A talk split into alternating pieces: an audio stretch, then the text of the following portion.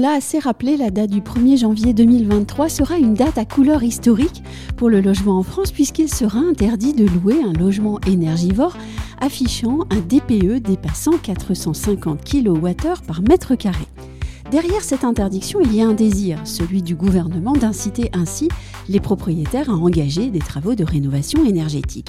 Mais devant l'interdiction à venir, une réalité, celle constatée par les notaires de France, puisque les volumes de vente des biens F et G augmentent significativement.